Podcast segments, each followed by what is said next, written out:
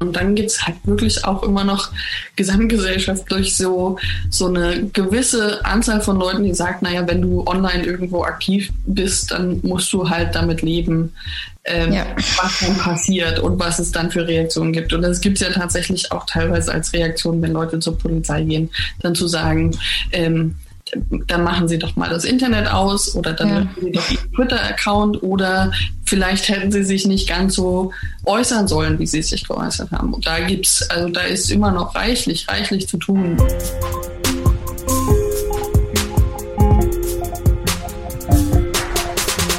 Diskurs zur Wahl.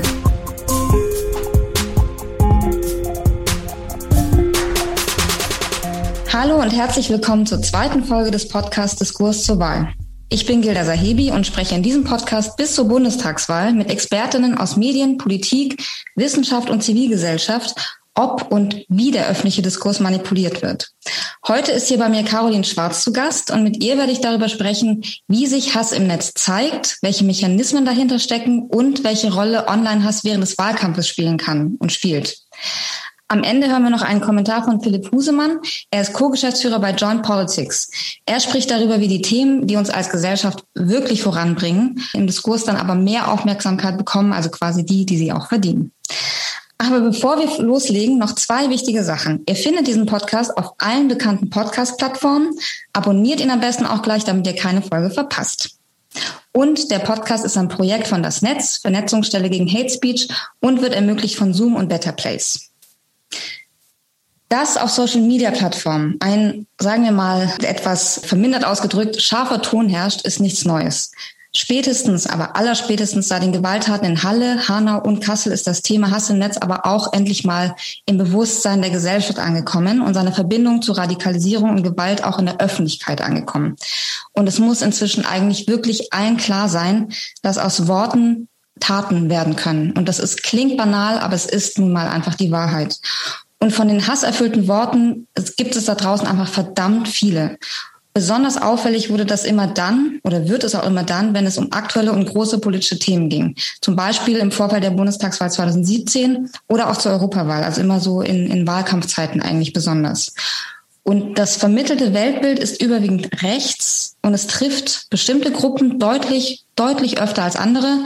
Dazu gehören Frauen, Musliminnen, Jüdinnen und Juden, Sinti, Romja, POC und LGBTQ. Und diese Gruppe von Menschen, diese Gruppen von Menschen sind ganz besonders oft von Hass im Netz betroffen. Und sie müssen dann mit systematischer Abwertung kämpfen. Also wirklich, ähm, es gibt es gibt Shitstorms, alles. Sie werden mit Hass eigentlich quasi überflutet, wenn sie sich äußern. Aber auch mit sexualisiertem Hass, sowas wie Vergewaltigungswünschen zum Beispiel und auch Gewaltandrohung. Und das alles ist tatsächlich, so schlimm es klingt, für diese Menschen auch tatsächlich an der Tagesordnung. Und wir hören immer wieder von riesigen richtiggehend orchestrierten Hasswellen gegen AktivistInnen, die sich, ich sag mal, die sich trauen, im digitalen Diskurs deutlich ihre politische Meinung zu vertreten. Das Trauen muss man tatsächlich sagen, weil eben, sobald man sich öffentlich äußert, kann es einen einfach treffen in dem Diskurs, in dem wir uns bewegen. Und die bekommen dann nicht nur sehr viele aggressive Nachrichten in sehr kurzer Zeit, sondern auch voll vollkommen offen Morddrohungen gegen sich und ihre Familien sogar, teilweise gegen ihre Haustiere. In den letzten Monaten betraf das besonders heftig zum Beispiel Jasmina Kunke oder gerade aktuell auch die Politikerin Ricarda Lang. Die Kolumnistin Jasmina Kunke, die erfährt schon seit sehr langem Hass im Netz und eben dann auch nicht nur im Netz, sondern auch im realen Leben sozusagen. Aber im Februar diesen Jahres musste sie sogar mit ihrer Familie richtig gehend aus der Wohnung fliehen und umziehen an einen unbekannten Ort, weil ihre Adresse mit Foto veröffentlicht worden war und sie hat Morddrohungen nach Hause bekommen. Das muss man sich mal vorstellen, dass man quasi in einer Nacht- und Nebelaktion einfach das Zuhause verlassen muss. Zuvor war nämlich ein Video voller rassistischer Beleidigungen, Gewaltfantasien und Morddrohungen über sie ver veröffentlicht worden und über die Grünen-Politikerin Ricarda Lang. Jetzt haben wir eine Wahl vor uns. Das heißt, wir können mit sehr viel von solchen Attacken rechnen. Und diese anstehende Bundestagswahl, die macht sich in diesem Diskurs mit eigentlich Debatten, die wir inhaltlich miteinander äh, führen wollen, machen sich diese, diese Art von Debatten eben immer mehr bemerkbar. Und dieser Bundestagswahlkampf und der Diskurs darum, der ist jetzt schon ziemlich aggressiv und teilweise auch richtig schmutzig. Zum Beispiel auch bei der Kanzlerkandidatin der Grünen, Annalena Baerbock. da sehen wir es auch schon. Wir sind, also ich persönlich bin davon extrem genervt inzwischen, weil es geht einfach kaum noch um inhaltliche Positionen oder Auseinandersetzungen. Man würde eigentlich glauben, dass man wissen will, die Frau, die sich bewirbt, als, kann, äh, als Kanzlerin für dieses Land zu sein, dass man erfahren will, was sie denn denkt und was sie vorhat.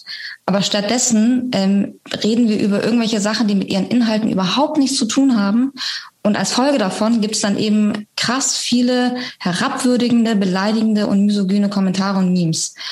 Und auch völlig erfundene Zitate, komplett krass derbste Beleidigungen und sogar sowas wie gefälschte Nacktbilder. Und das, also dieser digitale Diskurs, das kann man ja kaum noch so nennen, ähm, wird dann eben komplett nur noch in einem rauen und sehr unsachlichen Ton geführt da will man einfach nicht mehr mitsprechen und da will man auch nicht mehr mitdiskutieren, weil wenn man gar nicht mehr weiß, dass ob das, was man sieht, was man liest, ob das überhaupt noch wahr ist, wie soll man sich denn dann eigentlich überhaupt noch äußern zum einen und auch informieren? Und diese Manipulation, die betrifft uns alle. Und das Wichtige ist halt, dass man, wenn es einen betrifft und es tut's, jeden und jede einzelne von uns, dann sollte man irgendwie auch mal verstanden haben, warum und wie sie zustande kommt damit man sich davon eben nicht manipulieren lässt, sondern dass man erkennt, es ist ein Täuschungsmanöver und ich kann etwas dagegen tun und ich muss es aber vor allem erstmal erkennen. Und wie Online-Hass funktioniert, wie er sich genau auf diesen Diskurs auswirkt und vor allem eben, was wir dagegen tun können, darüber spreche ich jetzt mit Caroline Schwarz. Caroline, ich freue mich sehr, dass du heute hier bist. Herzlich willkommen. Hallo, guten Abend. Du bist freie Journalistin und Expertin für Desinformation. Du hast 2016 das Projekt hoaxmap.org gegründet, über das Falschmeldungen über geflüchtete und nicht weiße Personen zusammengetragen werden. Und außerdem bist du Autorin des Buchs Hasskrieger, der neue globale Rechtsextremismus, in dem du dich mit den Kontinuitäten und Neuerungen des digitalen Rechtsextremismus beschäftigst. Mal ganz ähm, allgemein gesprochen, wie wird deiner Wahrnehmung nach der öffentliche Diskurs manipuliert? Das ist äh, eine Frage, die man auch äh, in 90 Minuten beantwortet. Erklär mal jetzt bitte.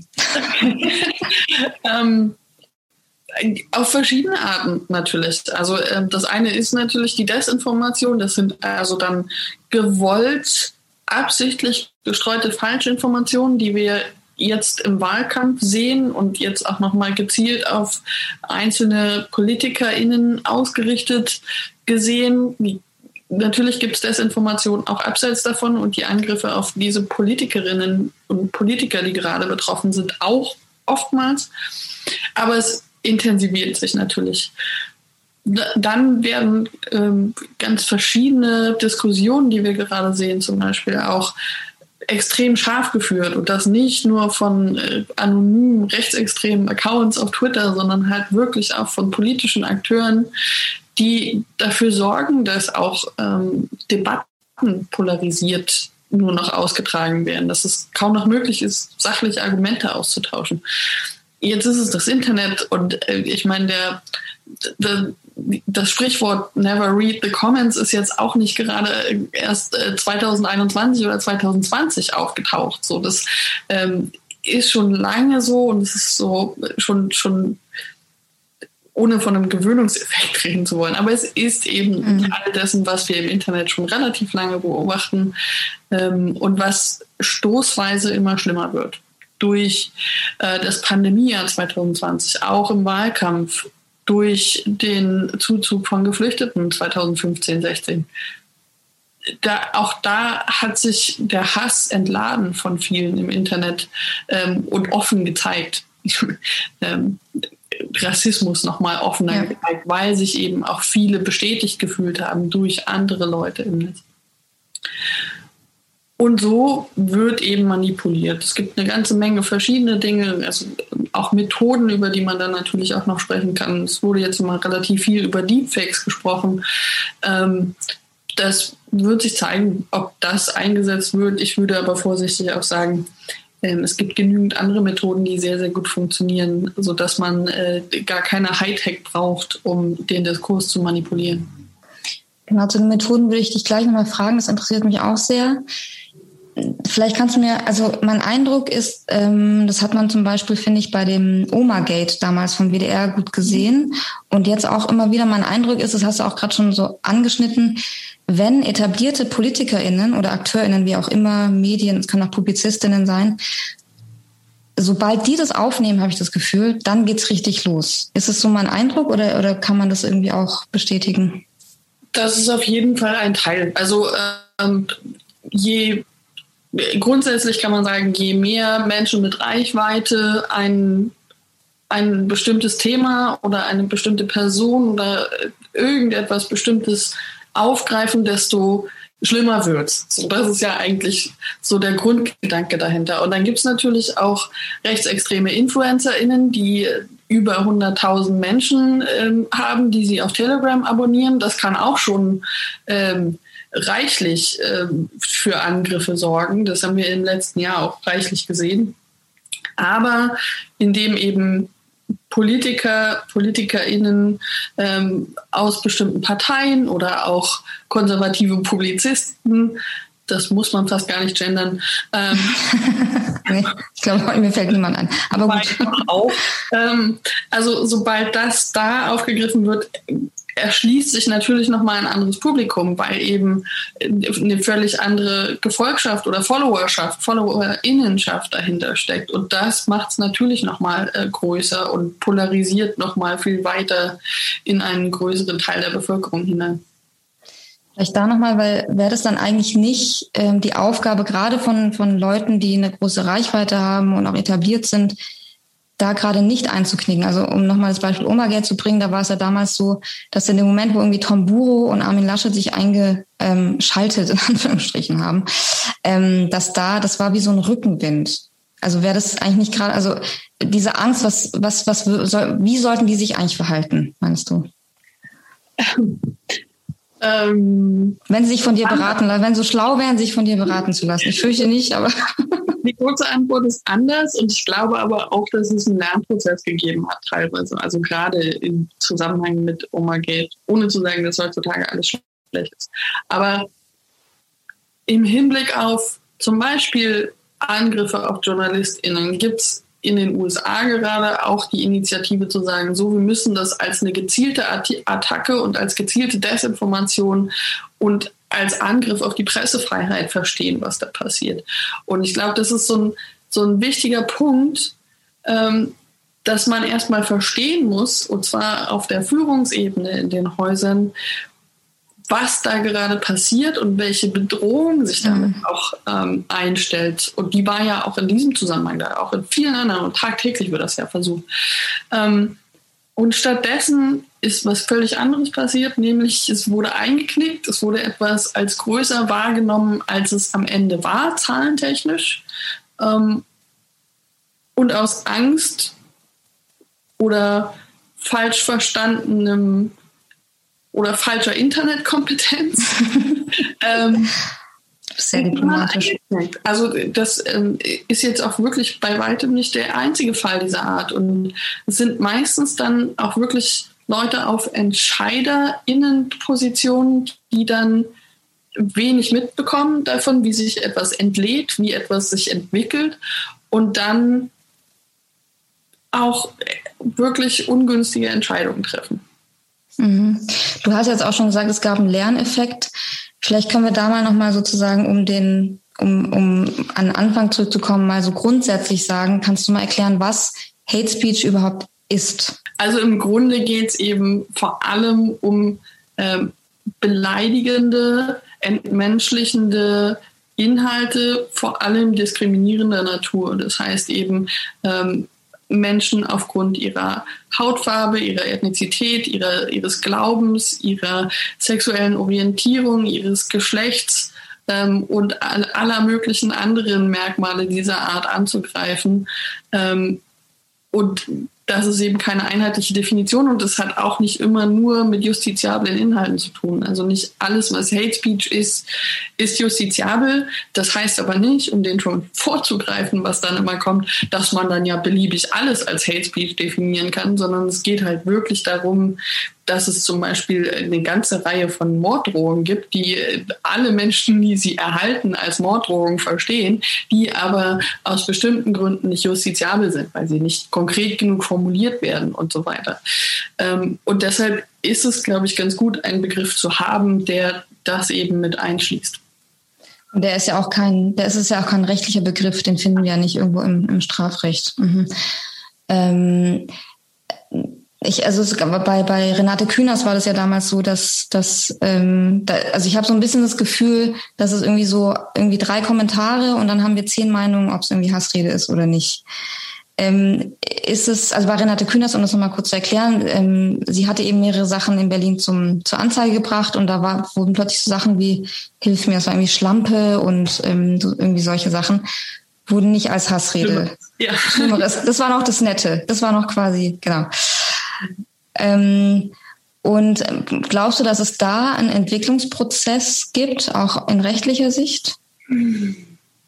Ähm, hm, okay, nächste Frage.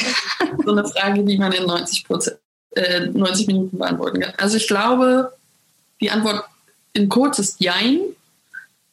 Die lange Antwort ist, es gibt auch völlig unterschiedliche Urteile je nach Richter oder Gericht. So, das ja. zeigen die letzten Jahre, dass es da ähm, auch bezüglich zum Beispiel Urteile zum Thema Antisemitismus völlig unterschiedliche Urteile gibt. Ähm, das heißt, da gibt es völlig unterschiedliche Dinge. Ähm, das ist jetzt auch nicht von heute auf morgen anders. Ähm, das wird noch so bleiben. Ähm, und dafür haben wir aber auch höhere Instanzen zum Beispiel, um da nochmal ähm, einen Schritt weiter zu gehen, wenn wir mit Urteilen nicht einverstanden sind mhm. oder denken, dass es äh, keine gültige Rechtsprechung sein könnte. Ich bin keine Juristin. Aber ähm, grundsätzlich, glaube ich, gilt nach wie vor, und das ist so eine ähm, Diagnose, die man auch schon vor einiger Zeit, wenn nicht äh, vielen Jahren hätte stellen können, dass es viel Nachholbedarf gibt. Also es ist aufgeholt worden, ähm, was so ich möchte es grob als Digitalkompetenzen ja. bezeichnen ist, aber es ist wirklich noch viel, viel Luft nach oben. Ähm, du hast Jasmina Kuhnke erwähnt, die auch berichtet hat, dass sie eben nicht ernst genommen wurde, als sie zur Polizei gegangen ist. Äh, das ist bei weitem kein Einzelfall, dass Betroffene von ähm, Angriffen, von wirklich heftigen Bedrohungen auch im Netz, dass die zur Polizei gehen und nicht ernst genommen werden. Dass das immer so ein bisschen ein Glücksspiel ist, wird man jetzt ernst genommen oder nicht. Ähm, das ist aber kein reines Problem mit der Polizei, sondern das ist auch ähm, in der Justiz so. Ähm, also es ist tatsächlich auch in den Gerichten so, dass es teilweise auch gar kein Verständnis dafür gibt, wie Digitales so funktioniert und wie auch bestimmte Mobilisierungsprozesse zum Beispiel im Netz passieren und welche, welche Auswirkungen das alles haben kann. Ähm, und da gibt es noch viel zu tun. Und dann gibt es halt wirklich auch immer noch gesamtgesellschaftlich so, so eine gewisse Anzahl von Leuten, die sagt, naja, wenn du online irgendwo aktiv bist, dann musst du halt damit leben, ähm, ja.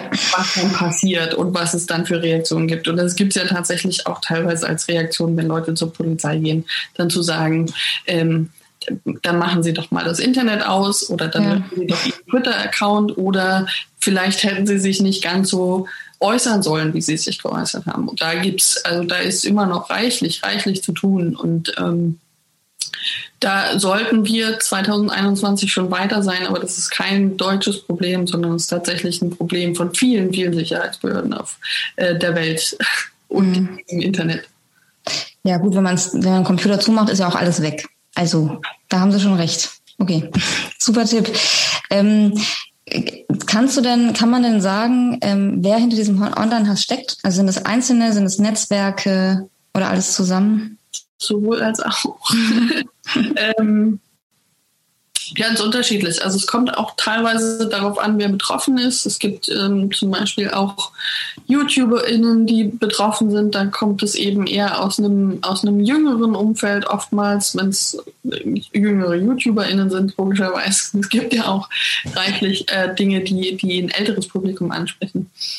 Ähm, also es gibt quasi die einzelnen Angriffe, es gibt die organisierten Angriffe und es gibt alles dazwischen. Das heißt, es, äh, ich hatte auch Menschen, die mir alle drei Monate mal eine Mail geschrieben haben, um mir zu versichern, dass sie mich immer noch scheiße finden.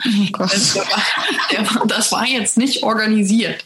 Also das gibt's äh, und natürlich gibt's aber auch so eine gewisse man bekommt ja seine Idee, wer jetzt das aktuelle Feindbild ist, auch irgendwo her. Das heißt, äh, das ist wieder so der Punkt, wo zum Beispiel InfluencerInnen ähm, aus dem verschwörungsideologischen rechtsextremen Spektrum ähm, ständig Menschen als, äh, als Feindbilder markieren, äh, die dann eingegriffen werden. Und das ist so der Punkt, wo das dann kurz vor organisiertem Angriff ist, weil natürlich dieses Dog Whistling, also dieses Hundertpfeifen, dass, dass man eine bestimmte Person markiert, da wissen wahrscheinlich alle äh, sehr, sehr genau, was sie damit auch auslösen. Das ist auch eine Form der Organisiertheit am Ende. Da wird nicht der Marschbefehl gegeben, aber es wird eine Person oder ein Link oder sonst irgendwas ähm, in, in den Telegram-Channel oder sonst irgendwas äh, geschickt und dann ist auch klar, was, was impliziert ist.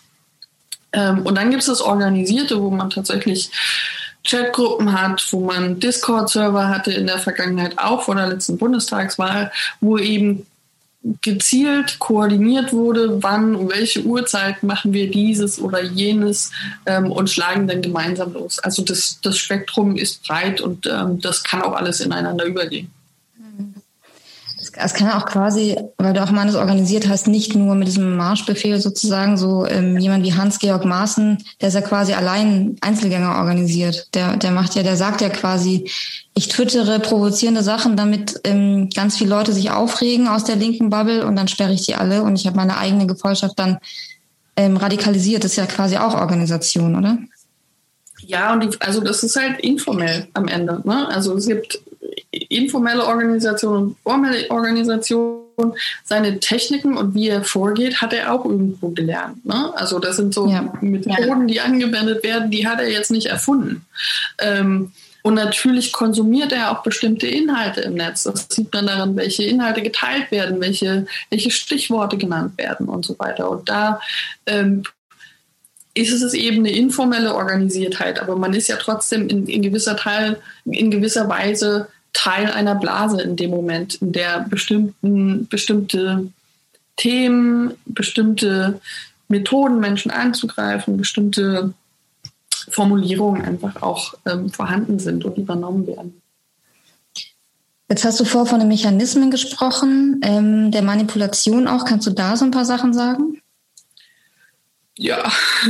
Vieles. Okay, okay. Auch sehr viel. Standard. Also ja, es gibt so ein paar, die kommen immer wieder, kann man sagen. Also mhm.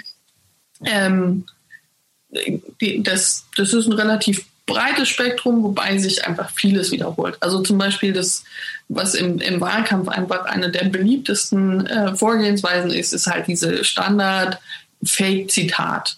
Ähm, also irgendein Zitat, das irgendeinem Politiker, einer Politikerin in den Mund gelegt wird äh, und das dann verbreitet wird. Das gibt es seit Jahren und das sind äh, erstaunlicherweise auch seit teilweise 2015 auch immer noch die gleichen Zitate, die funktionieren. Also da sieht man ganz gut, ähm, wie hervorragend das Recycling in diesem Zusammenhang funktioniert. Auch ein bisschen grün. Ähm, hm, kostet ja nichts. Ähm, ja, mhm. Verwertung. Also das ist halt äh, extrem, wie, wie heftig sich das auch so hält. Also wie, wie das immer wieder vorkommt. Es gibt teilweise erfundene Politikerinnen, denen erfundene Zitate zugeschrieben werden und auch das funktioniert seit Jahren. Die Politikerinnen sind dann selber gar nicht echt? Genau, also das kenne ich gar nicht. Zwei Fälle und einer ist auch letztens vor, vor ein paar Wochen auch schon wieder äh, aktuell geworden. Das ist auch wieder ein völlig alter Fall. Erfundene Politikerin, natürlich auch eine grüne Politikerin, äh, der das geschrieben wurde. Äh, es gibt auch einen linken Politiker, der erfunden ist. Ähm, so, das ist ein Ding. Dann gibt es natürlich alles Mögliche mit Zahlen, die dann entweder aus dem Zusammenhang gerissen werden oder verzerrt werden oder eben teilweise auch einfach komplett frei erfunden werden. Ähm, erfundene Beobachtungen, also irgendwelche Augenzeugenberichte, die komplett erfunden sind, irgendwelche angeblich von ähm, Menschen mit privilegiertem Wissen zugesteckten Informationen. Also das gibt es halt auch immer wieder, dass dann irgendwas verbreitet wird, von wegen äh, irgendein befreundeter Polizist oder Arzt oder Landratsamtmitarbeiter, you name it, ähm, wenn man sich ausdenken kann, dann gibt es das auch, ähm, dass, dass die dann zitiert werden und denen dann irgendein Zitat oder irgendeine Begebenheit in den Mund geschoben wird. Ähm, und ein großer Teil ist einfach auch ähm, visuelle Kommunikation, also tatsächlich entweder Bilder oder Videos, wobei der absolut kleinste Teil davon irgendwie per Photoshop oder Deepfake oder sonstigem ähm, entsteht, sondern es ist ganz oft viel einfacher, indem halt Bilder oder Videos aus dem Zusammenhang gerissen werden und in irgendeinen neuen Zusammenhang gesetzt werden. Äh, die zeigen dann plötzlich irgendwas ganz anderes von einer Demonstration, äh, die plötzlich in Berlin ist und zuvor aber in den USA stattgefunden hat, also wo dann Bildmaterial aus den USA genommen wird, bis hin zu allem möglichen anderen. Ähm, und was jetzt aber auch, was ich nicht so häufig gesehen habe, aber was es jetzt auch gab, war zum Beispiel ähm, gab es ein äh, Interview von Annalena Baerbock, ein TV-Interview, wo halt eine Antwort aus einer anderen Frage zu einer anderen Frage geschnitten wurde, also das aneinander mhm. geschnitten wurde. Und das ist natürlich auch relativ einfach ähm, und funktioniert super und, ähm, und auch da muss man sagen, da hat es keinen Deepfake gebraucht. Also die Methoden kehren immer wieder, ähm, die, selbst die Falschmeldungen kommen immer wieder, aber es, ähm, ja, äh, es funktioniert. Auch 2021. Das macht echt, wenn ich so zuhöre, kriege ich schon die Vollkrise. Aber ähm, also ich hatte ja vorgesagt, äh, so Hassrede ist ja das Ziel dann, dass die Leute nicht mehr einfach reden quasi, dass sie zum Schweigen gebracht werden. Bei den ganzen Sachen, was ist denn, also was wollen die denn? Warum machen die das? Also ich, ich würde auch bei, bei Hassrede zum Beispiel dazu sagen, es gab ja auch verschiedene ähm, Strategiepapiere, wo es darum ging, ähm, dass das Hass oder das Beleidigen auch gezielt dazu eingesetzt werden, um Argumentation zu gewinnen und nach außen zu wirken, als hätte man jetzt irgendwas gewonnen. Äh, das wird ja auch genutzt, um ähm, nicht nur einzelne Personen aus dem Internet zu verdrängen, sondern einfach um auch ganz klar einen Diskurs zu bestimmen ähm, und zu, zu sagen, wo es lang geht in, in, der, in der Diskussion. Und bei Desinformation ist es auch teilweise so. Also es gibt ja wirklich ähm, Falschmeldungen, die dazu gemacht sind, Menschen zu verdrängen. Ähm, ja, also Hate Speech und, und Desinformation gehen da ja auch extrem ineinander über teilweise. Also es gibt ja auch viele, viele Falschmeldungen, die auch mit ähm, rassistischen, frauenfeindlichen, sonstigen Kommentaren verbreitet werden. Ähm, Destabilisierung ist ähm, einfach. Von, also von das, was meinst du? Ähm, insgesamt. Also dass halt quasi die, das Vertrauen in Institutionen, gesellschaftliche Institutionen auch angegriffen wird. Das ist jetzt auch speziell in Bezug auf die Angriffe auf die Wahl, auf die Briefwahl, aber auch auf ähm, alles Mögliche, was so den Wahlprozess betrifft. Auch das gibt es ja schon lange in Deutschland, aber bezogen auf die Bundestagswahl auch schon seit Oktober letzten Jahres. Also das ist, hat sehr, sehr früh angesetzt, auch in diesem Jahr. Oder also dass das ähm, wie in den USA so ähnlich, dass äh, gestreut wird, dass die Wahl gefälscht sei. Einfach ja. grundsätzlich. Genau, also das ähm, ist jetzt auch per se nichts Neues in Deutschland. Das hat man sich jetzt nicht erst bei Donald Trump und seinen äh, AnhängerInnen an, abgeguckt, sondern das gab es auch vorher schon in Deutschland, auch bei der letzten EU-Wahl, bei der letzten Bundestagswahl und auch davor schon. Ähm, aber jetzt nochmal speziell noch mehr als Angriff auf die Briefwahl und äh, mhm. heftiger und länger, würde ich sagen. Und das ist so ein, so ein Angriff, der natürlich auch mit ähm, mit, mit einer Message einhergeht. Also mit, mit der Message oder mit der Erzählung, die Wahlen bringen nichts. Ähm, du musst irgendwas anderes machen. Zumindest ist das, was bei, bei einigen auch ankommt. Also das heißt, egal was du tust, ob du zur Wahlurne gehst oder nicht, oder ob du wählst oder nicht, ähm, das hat alles keinen Zweck, weil sowieso alles ähm, schon vorher entschieden ist. Das ist das, was eigentlich dahinter steckt. Und das ist natürlich gefährlich. Äh, das ist nicht nur, ähm, das, das untergräbt nicht nur die Demokratie an sich, sondern es ist auch teilweise einfach ein, ein Call to Action, also ein, ein, Aufruf, etwas zu tun. Und zwar etwas zu tun, das eben sagt, wenn die Wahl nichts mehr bringt, dann muss ich was anderes tun. Oder wenn Demonstration nichts mehr bringt, wie es ja auch ähm, damit einhergeht. Ähm, und dann gibt es noch eine ganze Reihe weiterer Dinge. Also natürlich wird Desinformation zum Beispiel auch genutzt, um einfach sich selbst besser darzustellen oder den politischen Gegner schlechter darzustellen zum Beispiel.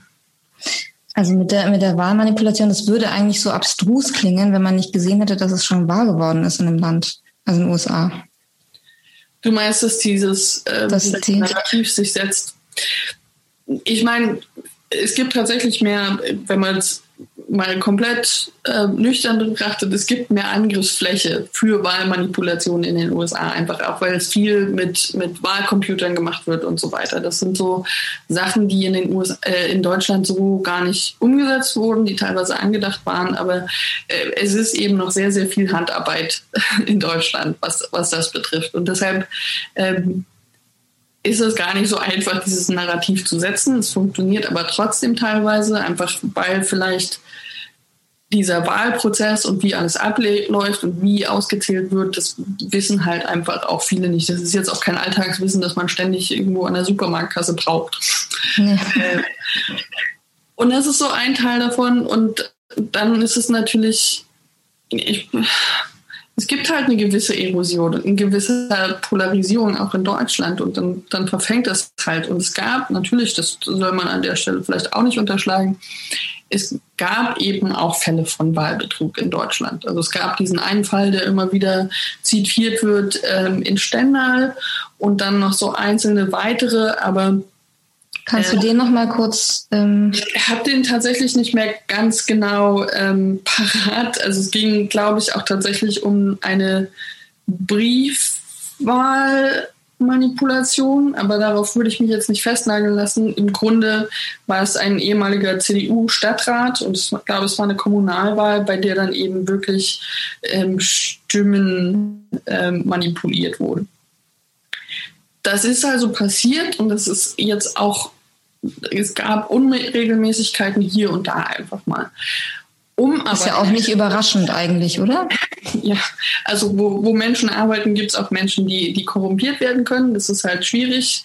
Ähm, und es passiert teilweise.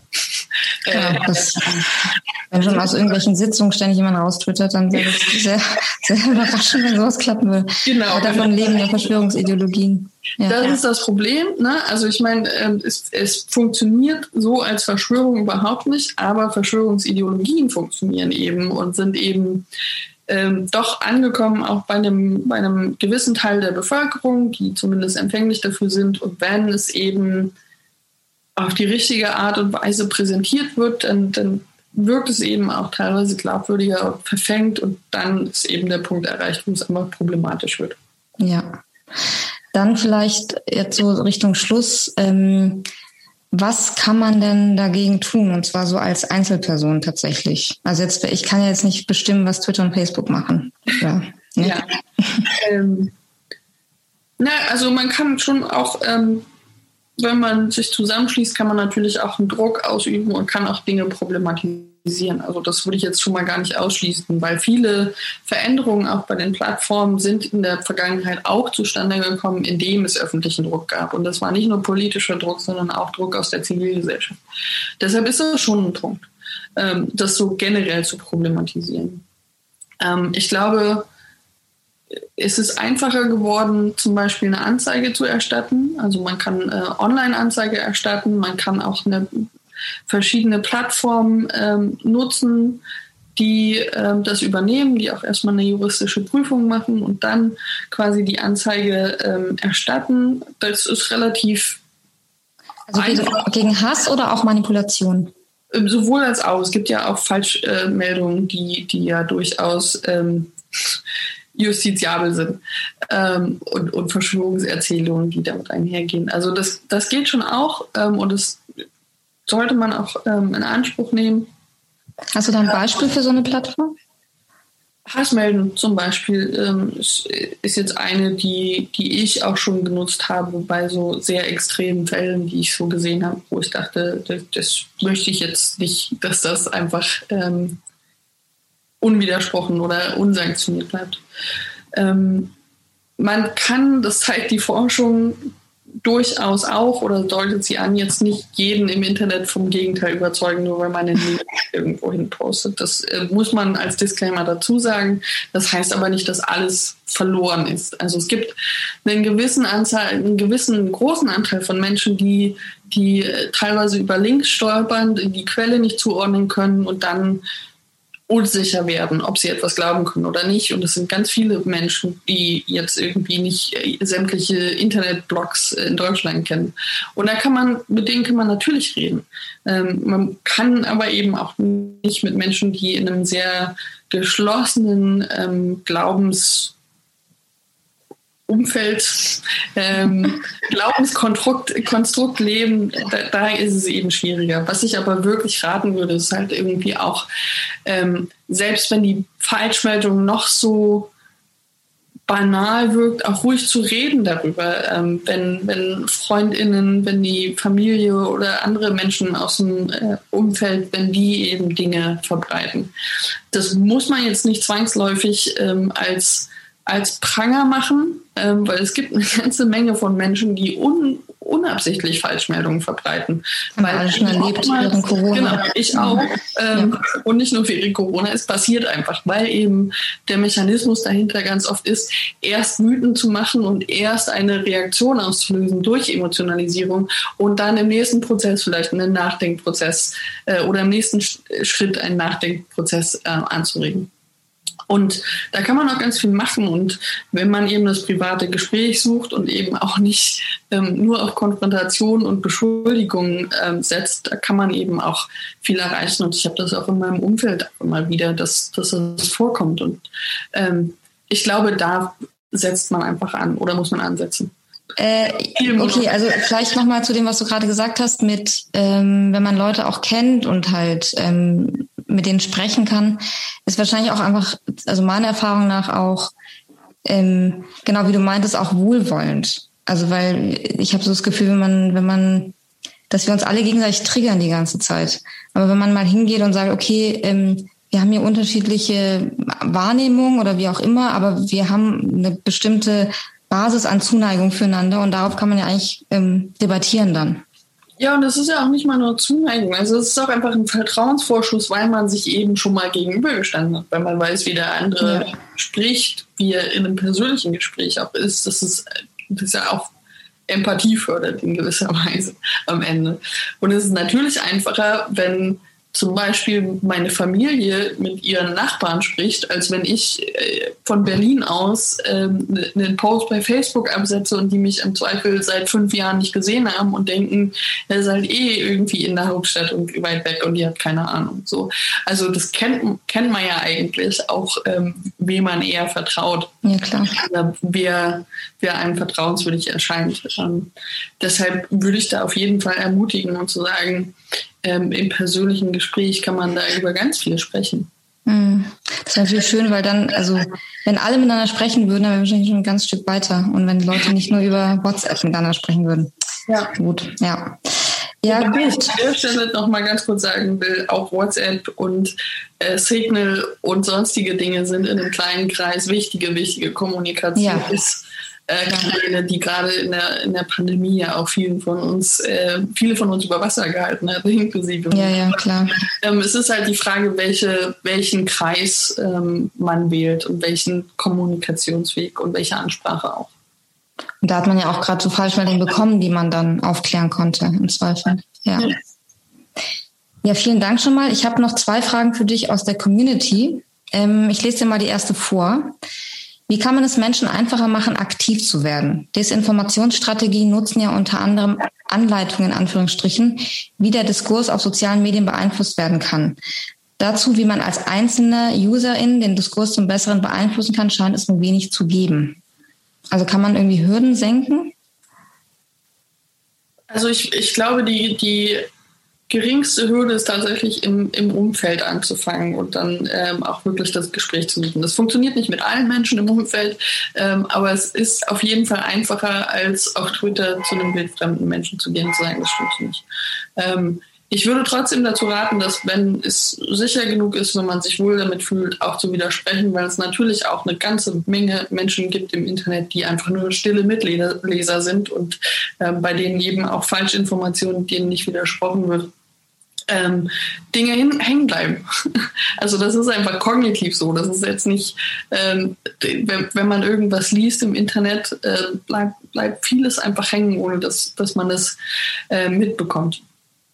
Und ich glaube, ganz wichtig ist auch einfach über diese Methoden dahinter zu sprechen. Und das kann jeder von uns in seinem Umfeld, in, auf dem Arbeitsplatz oder sonst irgendwo darüber zu sprechen, welche Methoden angewandt werden und was auch das Ziel dahinter ist.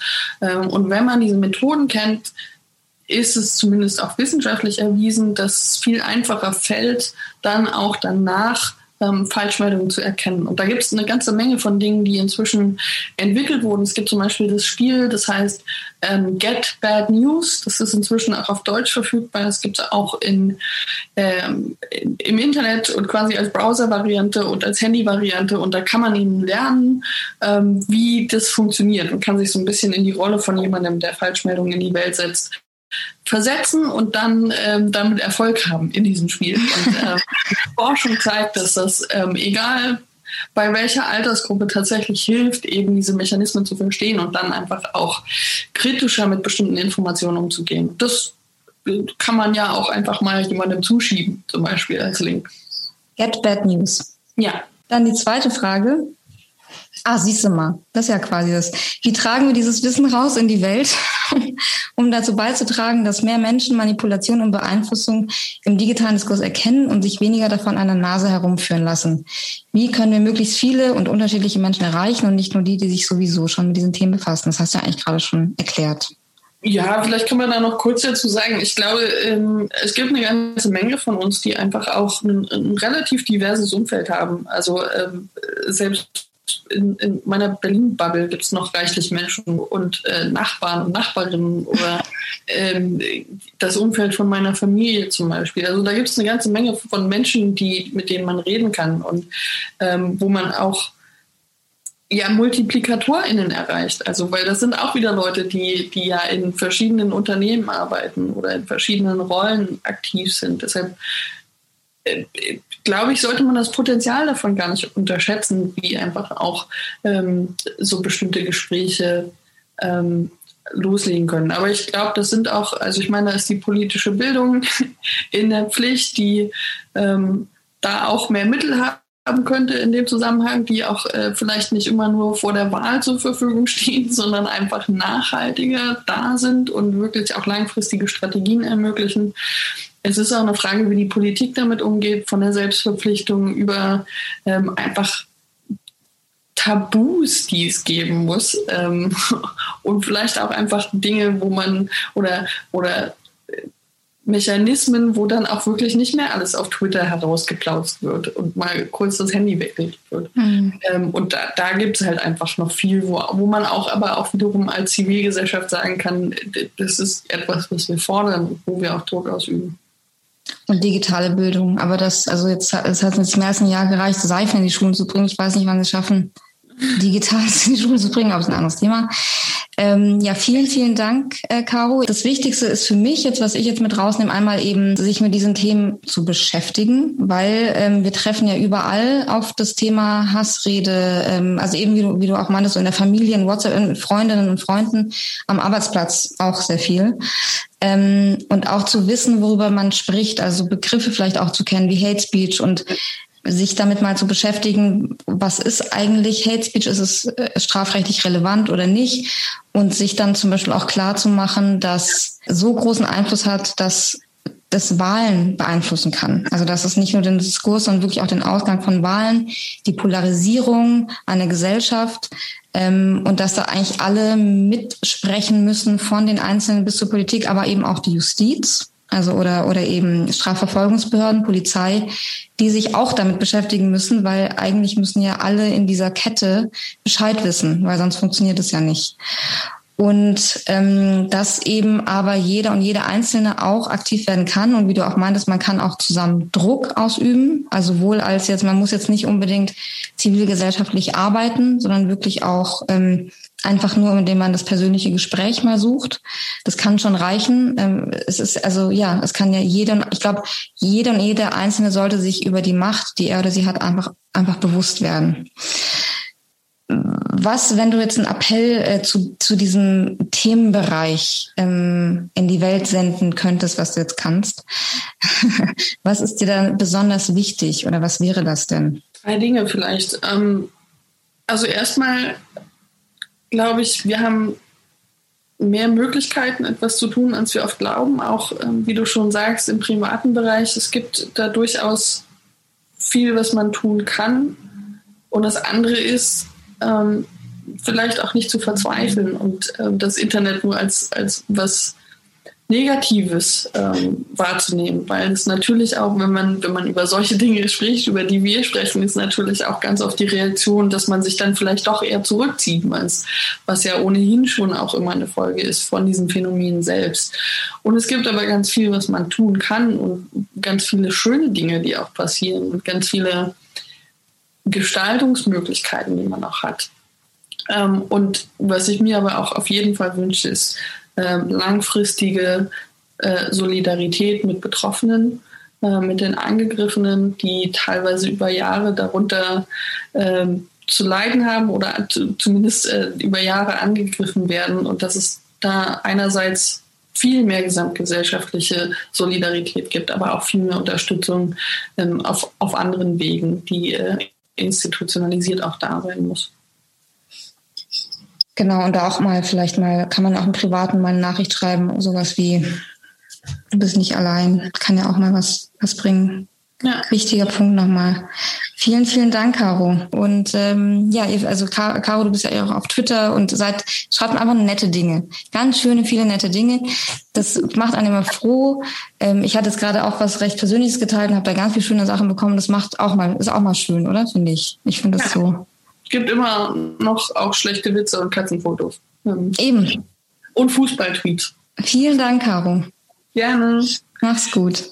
Gut. So, bevor wir jetzt Schluss machen, bevor diese Folge zum Abschluss kommt, wollen wir auch noch mal eine andere Stimme hören aus der Zivilgesellschaft. Ähm, und wir wollen uns dem widmen oder der Frage widmen, wie kann man dem Hass etwas entgegensetzen, weil er eben, das haben wir gerade auch schon mit Caro angesprochen, von den eigentlich wichtigen Themen ablenkt. Und zwar sehr, sehr oft. Denn zu oft sind wir und auch viele Medien damit, damit beschäftigt, auf diese Provokation die ganze Zeit von rechts ähm, zu reagieren. Also es ist ja auch oft die Frage, sollen wir jetzt wirklich über dieses Stöckchen springen und dann springen wir doch plötzlich alle über das Stöckchen. Ähm, wir machen es einfach, alle zusammen und vergessen dann dabei total oft Themen, die uns eigentlich wirklich voranbringen oder über die wir wirklich auch sprechen müssen und die im Diskurs einfach mehr Aufmerksamkeit bekommen sollten. Und wie wir das machen können, dazu frage ich Philipp Husemann. Philipp Husemann ist Co-Geschäftsführer bei Joint Politics, einem Startup, das politische Talente jenseits der klassischen Parteistrukturen findet und fördert, so dass sie politische Ziele verfolgen können. Er war vor Pressesprecher und Kommunikationsberater in der Politik. Er ist Co-Initiator von Hate Aid und ehemaliger Geschäftsführer der Initiative Offene Gesellschaft. Wir haben Philipp Husemann gefragt, wie bekommen wir denn mehr Aufmerksamkeit für politische Themen, die uns als Gesellschaft voranbringen? Konstruktiv über komplexe und wichtige gesellschaftliche Themen unserer Zeit diskutieren. Eigentlich können wir das ja. Seit über einem Jahr diskutieren wir ein gesundheitspolitisches Fachthema, die Covid-19-Pandemie. Wir hören Expertinnen zu, bilden uns möglichst fundierte Meinungen, wägen ab, was die richtigen politischen Schritte sind. Klar, nicht immer frei von Empörung, keine Frage. Auch hier haben wir es mit Hass, Fake und Desinformation gegen sachlich argumentierende Wissenschaftlerinnen wie Christian Drosten oder Maiti Nien Kim zu tun. Und die Verschwörungstheorien machen uns zu Recht Sorgen. Aber es wurden im Laufe der Corona-Krise auch viele wichtige gesellschaftliche Debatten geführt und gute Frames gesetzt. Ein Beispiel. Systemrelevante Berufe. Vor Corona haben da fast alle an Banker und Unternehmensberaterinnen gedacht. Inzwischen verbinden viele den Frame mit Pflegern, Ärztinnen oder Supermarktkassierern. Die Debatte um die Systemrelevanz war wichtig, denn endlich ging es hier um die großen Fragen unserer Zeit. Was sind uns die Pflegerinnen wert und was bedeutet eigentlich gute Pflege? Was zeichnet ein zeitgemäßes Gesundheitssystem aus? Was können wir politisch tun, um Wirtschaft und Soziales wieder zusammenzubringen? Und was auch optimistisch stimmt, die Deutschen sind so veränderungswillig wie noch nie. 67 Prozent wünschen sich laut Allensbach deutliche Veränderungen in der Politik. Und wir diskutieren ernsthaft über Baerbocks und Laschets Lebensläufe. Zwei Drittel der Deutschen wollen echte Veränderung und wir landen in den Debatten doch wieder bei Rente mit 68 und Benzinpreiserhöhung. Wie ist das möglich?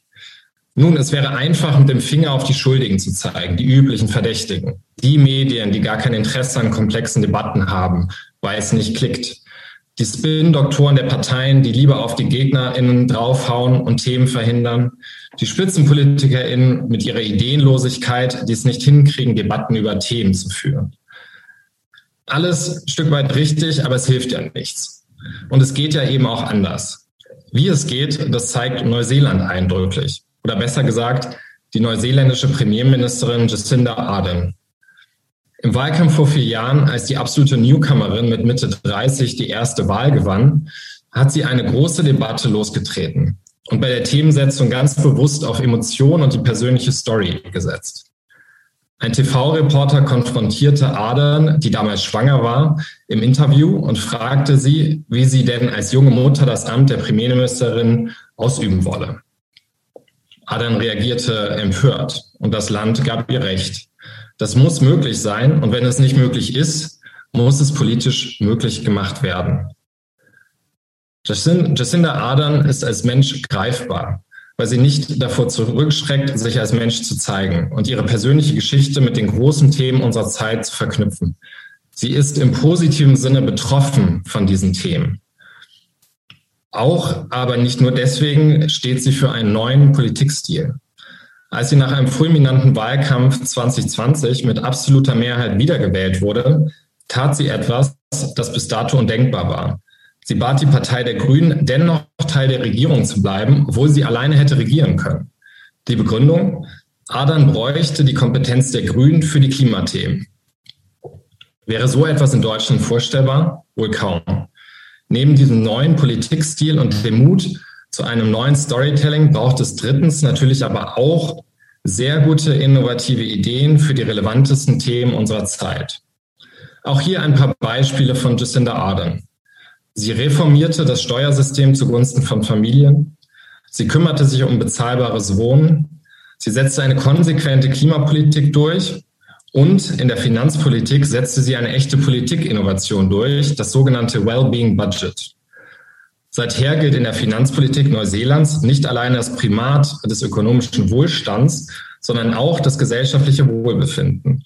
Die Ministerien müssen seitdem konkret belegen, inwiefern das staatliche Handeln den Menschen zugutekommt, welche Auswirkungen Gesetze zum Beispiel auf Kinderarmut haben. Zu Recht blicken wir in der Politik auf Hoffnungsträgerinnen. Große Themen und große Krisen können nur von großen politischen Persönlichkeiten erfolgreich angepackt werden. das Gute, auch in Deutschland gibt es jede Menge politische Talente, die wie Jacinda Ardern ticken. Wir beschäftigen uns nur zu wenig mit ihnen und geben ihnen kaum Aufmerksamkeit, weil sie zumeist auf kommunalpolitischer Ebene unterwegs sind. Leider wird über KommunalpolitikerInnen nur dann in den überregionalen Medien berichtet, wenn sie von Hasskampagnen betroffen sind oder noch schlimmer unter Morddrohungen leiden. Das muss sich ändern. Reden wir beispielsweise über Elisa Diekmann. Die als parteilose Bürgermeisterin mit 33 die Stadt Coesfeld mit Bravour durch die Corona-Krise führt. Die gelernte Journalistin trat als Newcomerin an, hat grade, hatte gerade erst Parents for Future in Coesfeld gegründet und erstmals wurde elf Monate später eine Frau und ein Nicht-CDU-Mitglied zur Bürgermeisterin von Coesfeld gewählt. Oder wir reden über Luca Pivoda, der mit 18 in seiner Heimat in Brandenburg eine neue Partei gegründet hat und dort den Menschen mit guten Ideen Hoffnung macht und so auch der AfD den Wind aus den Segeln nimmt. Luca kämpft aktuell für ein Jugendmitwirkungsgesetz und Kinder- und Jugendparlamente im ganzen Land. Oder wir sprechen über Lujan Roloff, die unter dem Slogan Einfach machen in Potsdam eine ganz neue Form von Kommunalpolitik etabliert, mit dem klaren Themenschwerpunkt auf Klima und Gemeinwohl. Ihre große Vision, Potsdam zur Klimahauptstadt Deutschlands machen. Ich könnte die Liste hier endlos fortsetzen. Die konstruktiven Geschichten, spannenden politischen Persönlichkeiten mit herausragenden politischen Ideen gibt es zuhauf. Sie haben unsere Aufmerksamkeit verdient. Und sie haben die Chance, diese Aufmerksamkeit zu bekommen. Der Aufmerk Aufmerksamkeitsökonomie zum Trotz oder gerade deswegen. Jacinda Ardern hat sie ganz explizit für ihre Zwecke benutzt, um schließlich die medialen Scheinwerfer auf ihre Herzensthemen und ihre Wahl auszurichten. Zum Schluss also nochmal zusammengefasst, was es braucht. Erstens die persönliche Story. Warum ich? Warum jetzt? Der beste Frame sind die persönlichen Geschichten. Zweitens die klare Vision eines neuen Politikstils. Und drittens sehr gute politische Ideen für die großen Themen unserer Zeit. Deshalb mein Appell. Schenkt den jungen politischen Talenten und ihren Herzensthemen die volle Aufmerksamkeit. Blickt nach Neuseeland, aber auch nach Coesfeld. Lest die inspirierenden Wahlprogramme, studiert politische Ideen wie das Wellbeing Budget, klickt auf Social-Media-Profile und Webseiten dieser spannenden politischen Personen, statt den üblichen Empörungsmaschinen bei Twitter Futter zu geben. Und unterstützt diese Personen, wo und wie ihr könnt. Vielen Dank. Das war die zweite Folge von Diskurs zur Wahl. Den Podcast findet ihr überall, wo es Podcasts gibt und auf YouTube als Video. Abonniert uns gerne, damit ihr keine Episode verpasst. Bis zum nächsten Mal.